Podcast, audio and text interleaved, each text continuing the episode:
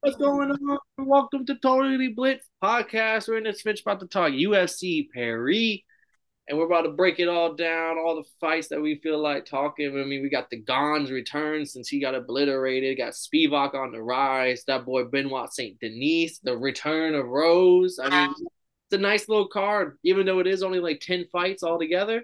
Still a nice little card. As always, go down, like and subscribe, comment your favorite bet, your favorite pick, your favorite fighter this weekend. As always, this is Paul Pick'em Win'em Contra, and I'm joined with. You already know, man. It's that boy Kev, Waterboy Savoy, aka the Dom Pye, aka the realist on your screen. But man, so Paul, you know how I feel about the the Parisian fighters. So how we how we coming for this card? We waking up. What time is it? It doesn't this card start like at three? Oh no. Uh, the main card starts at three. The prelims start at twelve thirty Eastern time. And I have a volunteering event from eleven to two. No, no, no. I'm lying. I'm lying. From eleven thirty to ten. So I'm leaving the volunteering event to come watch this card because my brother also plays his um. My brother has his first football game of the year once. So I got to go watch that at the house. So now, let me know: is it worth it? Is it worth it? No, this ain't worth it unless you're watching the last few fights. Because honestly, the prelims start at twelve thirty. Main card starts at three. People that don't know quick math, that's two and a half hours of prelim action, right? As of right now, there's four fights on the prelim. Oh. There's been so many cancellations, so many dropouts for this card. The card's already here. You know, Dana White's not going to scrap the card. So we got a total of 10 fights this or not even 10, a total of 9 fights now after the last dropout. 5 on the main card, 4 on the prelims. This might be one of the first times, few times where the prelims have less fights than the main card. But you're telling me for two and a half hours, because UFC now that they're part of ESPN and all the ESPN TV deals, they got to fit ads into things, this and that. They're set on that time. Like they're not going to be able to shorten it, this and that. So like there's gonna be a fuckload of commercials. There's gonna be a fuckload of breaks in between fights. We're gonna get a lot of Jon Anik and them boys talking. They might talk about Paris and this and that. And like we might get a lot of fighter profiles, a lot of videos and this and that. But like I am not looking forward to this card because of the fact that it's gonna be a five, four hour event and there's only gonna be nine fights. Mm-hmm. That's on ESPN Plus. Woo! Damn, Paul. I'm not gonna lie to you. That was some. That was some great podcasting journalism right there. Like that was. Yeah, that, that's why other promotions have better timing. Like the way their fights are just rolling to the next fight. Let's keep the thing going. Keep the, the energy's high from start to finish. One every Friday night, yeah, every UFC Friday morning.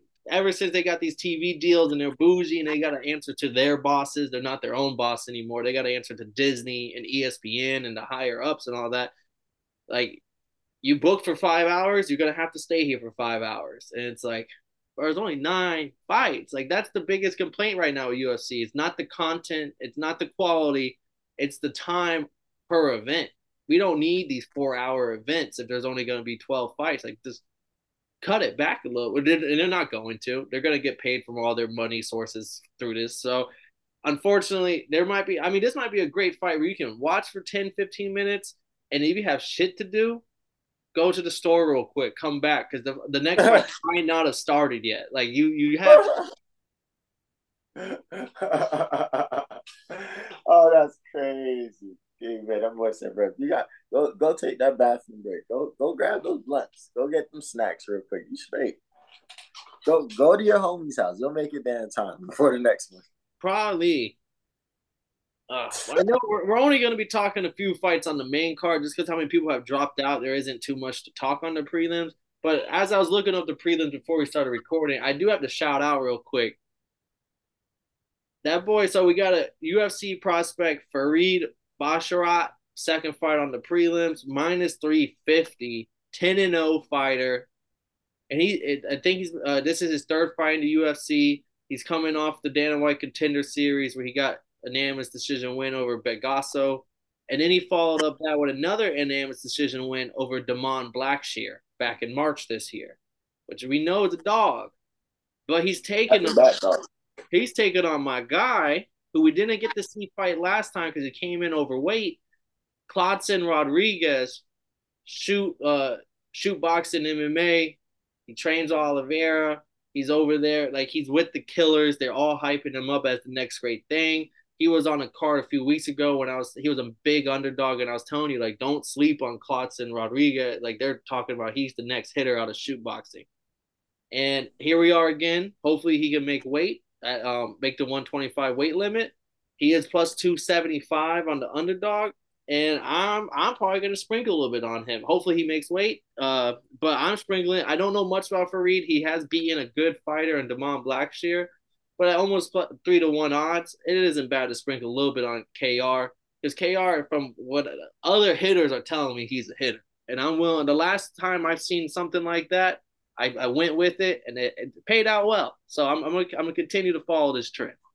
You already know how we come in, real shoot box guys. You feel me? Don't get me wrong, it's CKB for life. But I'm that's on the front. On the back, I got that real shoot box on the on the back. You feel me? So respect it. Let's see what my dog got to do, man. Let's see what my dog got to do.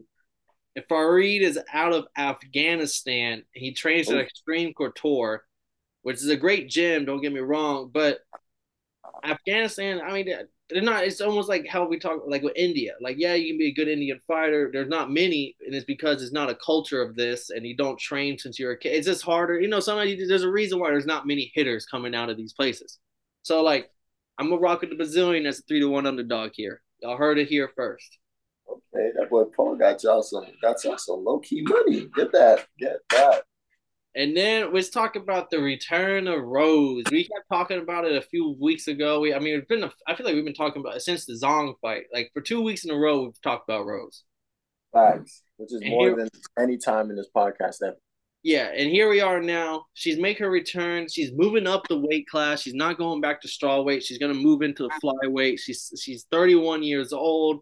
Weight cut is kind of hard. She thinks this is gonna be better for her onto better things her last fight was a title fight in which she lost. So, like, former champion coming in as a plus 155 underdog to Manon Fiorot, who's 10 and 1, minus 180. She's in her prime. She's, oh, no, she's not prime. She's 33, but she looks like she's like 25 the way she's built. Like, she's built like a fucking, she built like Alycia Baumgardner, bro. Mm. she's coming off of, I mean, she has good wins, but I would just say her since joining UFC 5 and 0. Wins over Victoria Leonardo, Tabatha Ricci, Arisi, Mayra Bueno Silva, Jennifer Maia, and Katlyn Chookagian. Three of those, four of those five are hitters, right? And all of them are decision wins or a knockout. So, an unanimous decision wins too. But the biggest one to me is the Katlyn Chookagian fight. Like, Katlyn Chookagian, one of the better stand up fighters. And Manon Fiorot just completely outclassed her on the feet as the smaller person, shorter reach and everything. Not Rose is known for her great BJ, uh, her great all roundness. She she can stand up with you. She got the head kick on Zhang KO in 30 seconds. Everyone remembers that. She has a lot of submission wins under her belt. She's really good on the ground. I do find this fight very interesting though, because she is moving up in weight class. We haven't seen her in a little while. She is a former champion, like fresh off a championship still. But I mean, Manon Fiorot just kind of seemed like she's the, the hitter at flyweight right now. Top five ranking and all. Like it's kind of this is a big first fight back in a new weight class. I Say Fiorot is in ranked number two. Oh, she ranked number two. Yeah, I knew she was top say, five, but I didn't I know say, exactly where. I want to say Shevchenko is one, Fiorot's number two. Then it goes Blanchfield, then Santos, then Tatiana Suarez. Maybe I could be wrong. But I'm here to hate. I was so gassed up for Rose Namajunas. I'm still, I was ready to. She just came off for Women's Fighter of the Year. She was doing her thing, champ. She was killing the ball game. She was, she was putting on for mental health, all that good shit. And then that last fight, they shit the bed, and that was my first and only time I've seen her fight. So that's all I can speak on. I didn't see that head kick against Zhang. I didn't see her beat Joanna. So Rose is an accomplished fighter and she has been doing her thing for a second now. But what do you what do you put her at? Like, where do you put her at? Like, do you think she's gonna come in this bitch brand spanking new, ready to fuck shit up, new mindset? She spent time away, got her got got on some things tightened up, and she's ready to come through and run through this division, or do you think she's just like trying to continue on with her career? So I want to pick her because she's the underdog, and she's she. I mean, if you look at strawweight, she's currently ranked number two in the strawweight division still. So like, she's still a hitter. She's in a different weight class though, and and I don't like older fighters moving into different weight classes. I feel like we cover this a lot. But what's interesting is the one thing that makes me feel strong about Fiorot is the fact that she fought Jennifer Maia, the wife of the great Demian Maia. She herself phenomenal BJJ, the top tier women BJJ artist, and I was better than Rose on the on the ground, 100. percent Does look at the, the ADCC records, all that shit. Jennifer Maia's a fucking hitter when it comes to on the on rolling on the mat. So, mm-hmm. I mean, in Fiorot, they Fiorot got her own takedowns on her and wasn't afraid to hit the mat with her. Huh. And she doesn't have any submissions under her record, under her belt.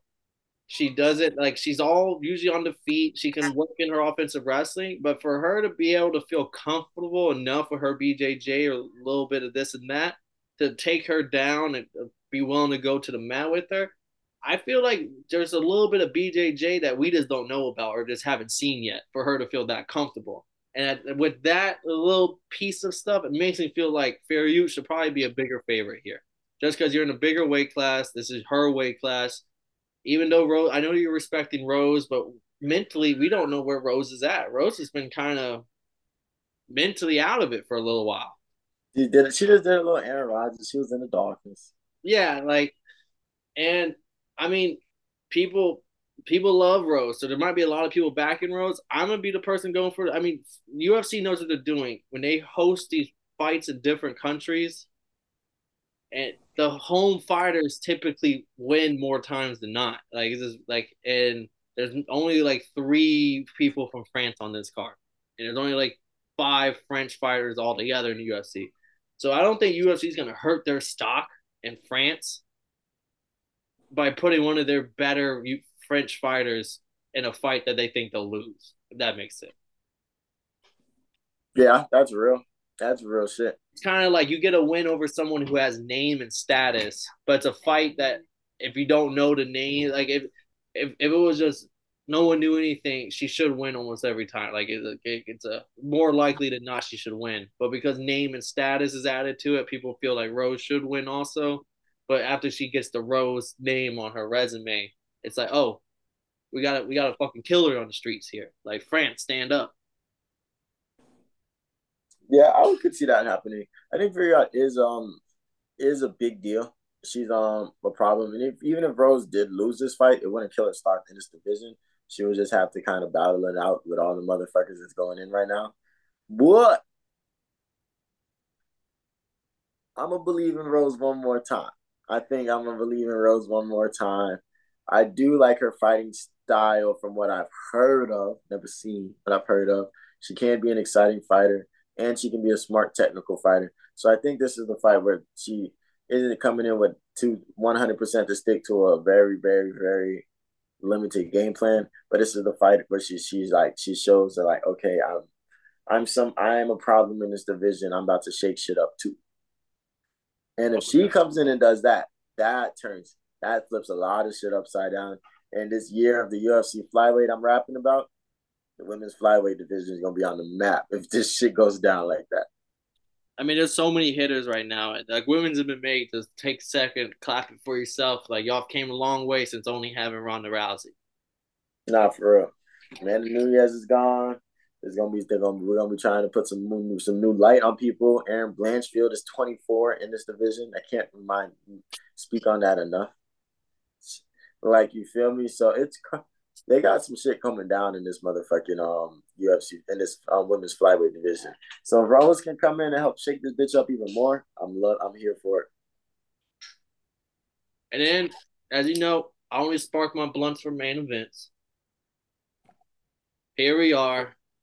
The return. I mean, it's not return. He was just fighting a little bit ago, but like how bad he went out. It feels like it's a return Ciryl Gane, first fight since the Jon Jones loss, and he's taking on Serghei Spivac, who has been surging through the heavyweights this last year and a half.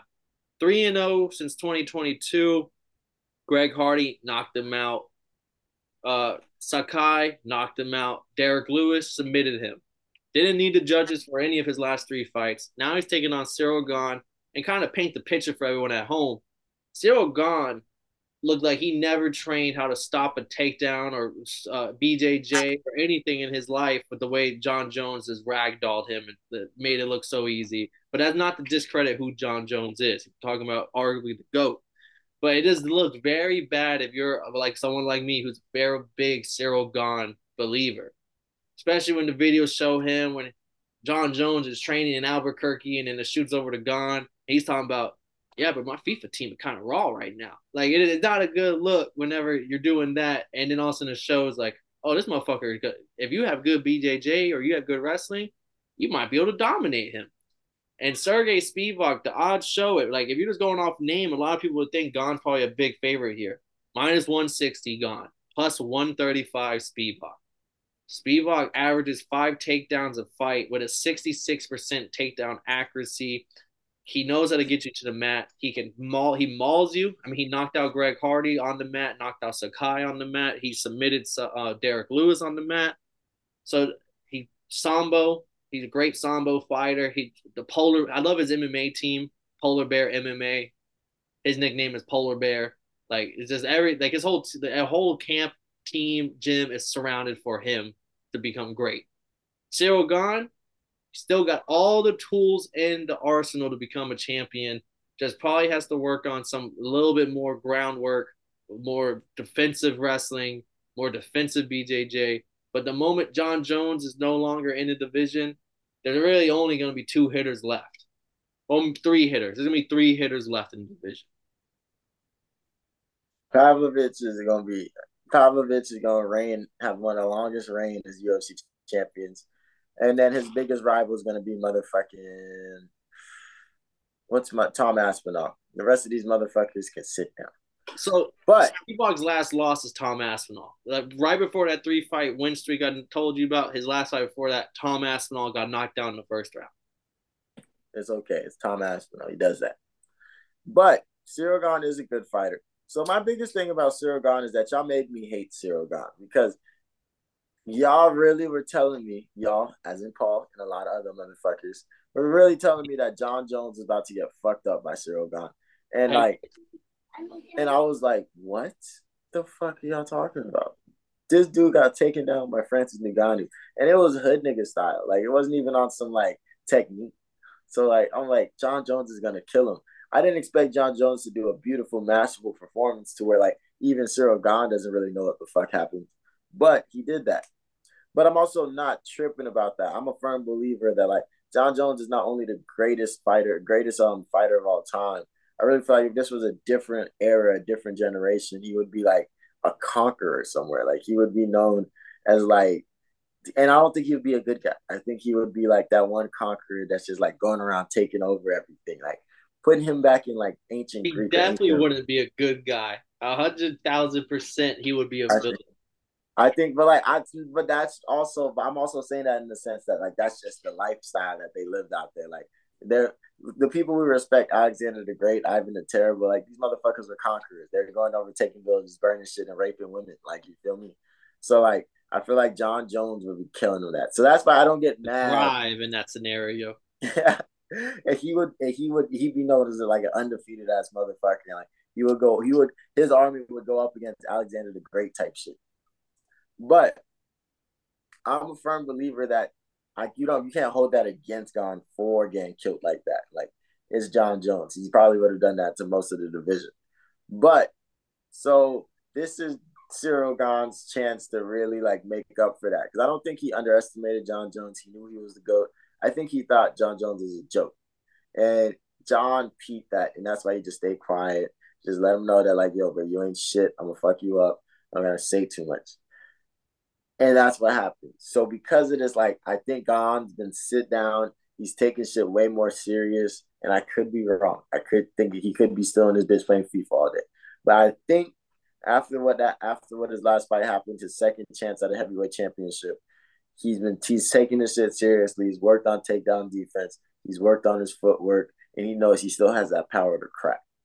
So if he comes into this fight with that, and you know, the UFC also, like you said, the UFC knows their booking. So if so, like they're really expecting this to be a good matchup for Ciryl Gane after if he um, I can see Ciryl Gane winning this fight. I like Ciryl Gane, especially on the odds and everything. I like Spivac. Like I was one of the people like I remember the first time I put y'all on the Spivac was the Greg Hardy fight. I was telling you, I was like, he's gonna wrestle fuck. Like he's gonna take Greg Hardy and just make sure that he knows you do not belong here. And like for a whole two minutes, we sat there and just watched Spivac just maul him but like like I said, he goes up against Tom Aspinall, gets knocked out. His fight before that, Alexei Oleinik, who's like 40 years old right now. He gets the win over him. Jared Vanderaa, again, not that good of a fighter in UFC, knocks him out. Carlos Felipe, who the fuck is that? Mm-hmm.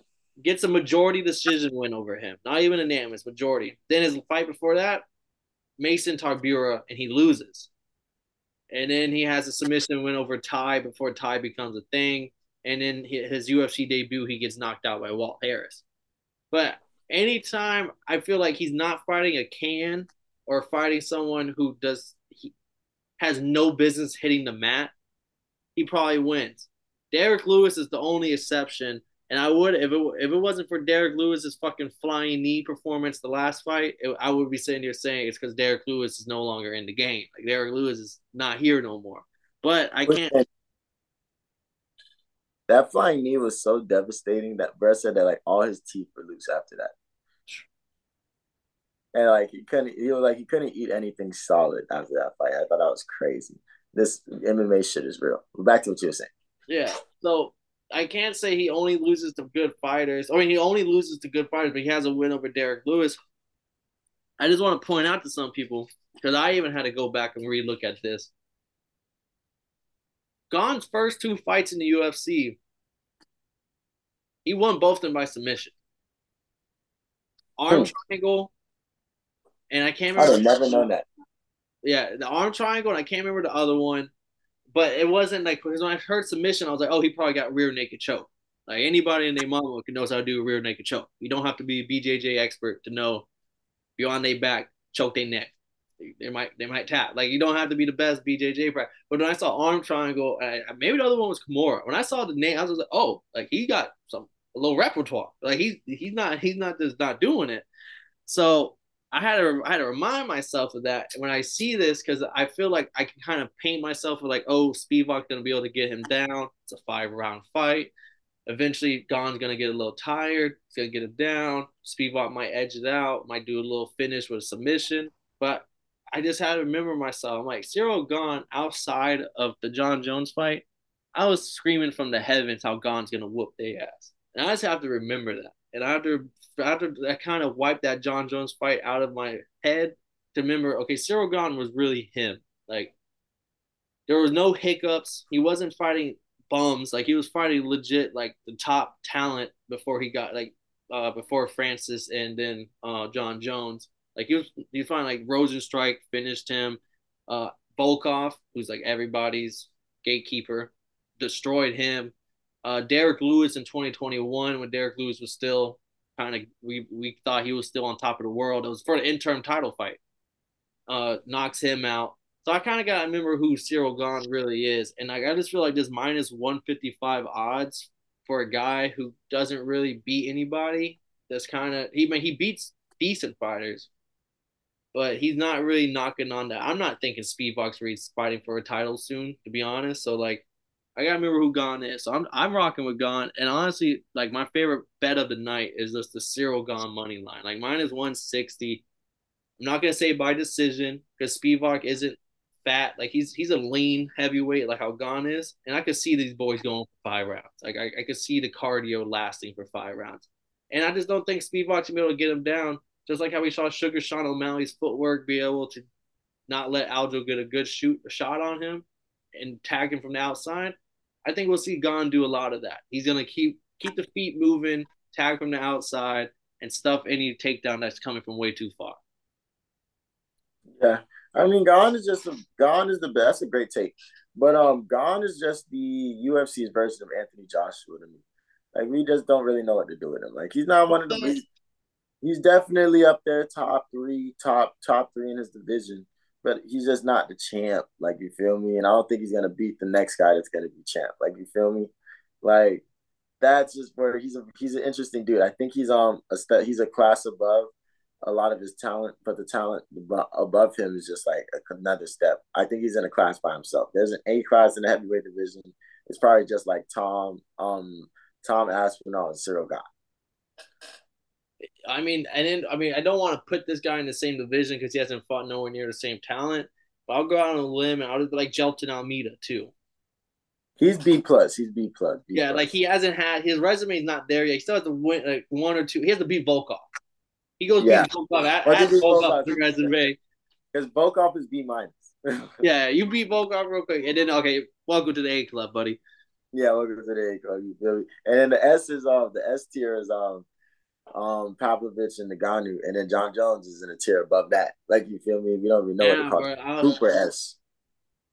Ngannou Super S too, bro. What are you talking about? No, no, no, no, no, no, no. I fuck with Ngannou, but come on now. Come on now. Nah, I, ain't gonna, I ain't gonna lie to you. Jon Jones is built different, kid. John, I, I'm rooting for Ngannou against Tyson Fury, and I can't wait to cover that fight. But nah, nah, nah, nah, nah, nah, nah. Jon Jones is built different. Unless Ngannou really catches John, which nobody in the history of ever has. Um, John, especially if John trains for that fight. Even DC knows us up. DC seen the, the DC seen the face off, and he was like, "See, Ngannou might not show no fear, but he doesn't know that like there's a beast in that inside that motherfucker, and that face he just gave you showed that you're his prey. He he's looking to hunt you. Like yeah, like the biggest, the one of the biggest things in the what if that I'm happy never happened was Izzy versus Jon Jones because come that would have been terrible. Oh, that would have been murder. Yeah, that would have been. Alex versus Jon Jones is murder, so I wouldn't hate to see Izzy. Uh, but I mean, your final pick gone, right? You have do you have this one going on five, or is it going to be? Oh, no, no, no, no, no, no. They go, they gonna handle this by the third. I got to get back to my event, so they're gonna look out and handle this by the third. All right, and then I forgot. I mean, before we head out, I we completely forgot to hit on Benoit Saint Denis is the fight before Manon Fiorot and Rose Namajunas. Last time we covered Benoit Saint Denis, he was like a plus 400 underdog to Ismael Bonfim. He get a first round submission on Bonfim. And then before that, I mean, he, he's kind of he's right. He's written his own destiny. I called him a man's man because I found out he's part of like the he was part of the French special forces back in the day, and then chose to go to MMA. And I I was like, oh, like this guy's fucking out of a movie. Like GI Joe, GI GI Benoit Saint Denis over here. But it's a pick 'em. Thiago Moses is a UFC vet.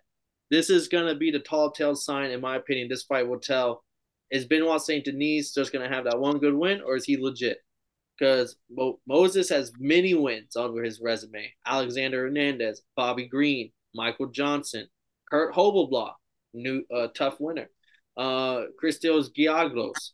But his losses is uh, uh, Islam Makhachev. Not bad. Uh, Beneil Dariush. Not bad.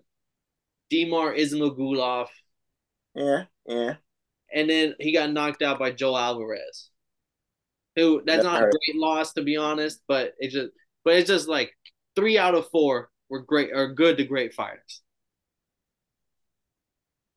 And current champ. So like Benoit Saint Denis, eleven and one. It's a pick 'em. That's another fight that y'all should tune in and watch.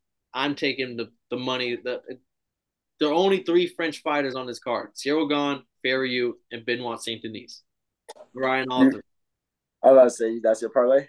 That's the parlay, bro. Put the France parlay out there. I, I won't have the odds right now. I will I will drop it in the comments. Go peep the comment section for the big bomb France parlay. Hey mate, don't forget to drop a like while you're over there. I'm about to check it. All right, boys, but we heading out of here. This has been UFC Paris by Totally Blitz podcast. Thank you for tuning in. Go down, like Kev said, drop a like, go down and comment. As always, Uh, this is Paul Pick Pickle Winham Concha. I was joined with Kevin Waterboy Savoy. And if y'all didn't know, now y'all know, motherfuckers.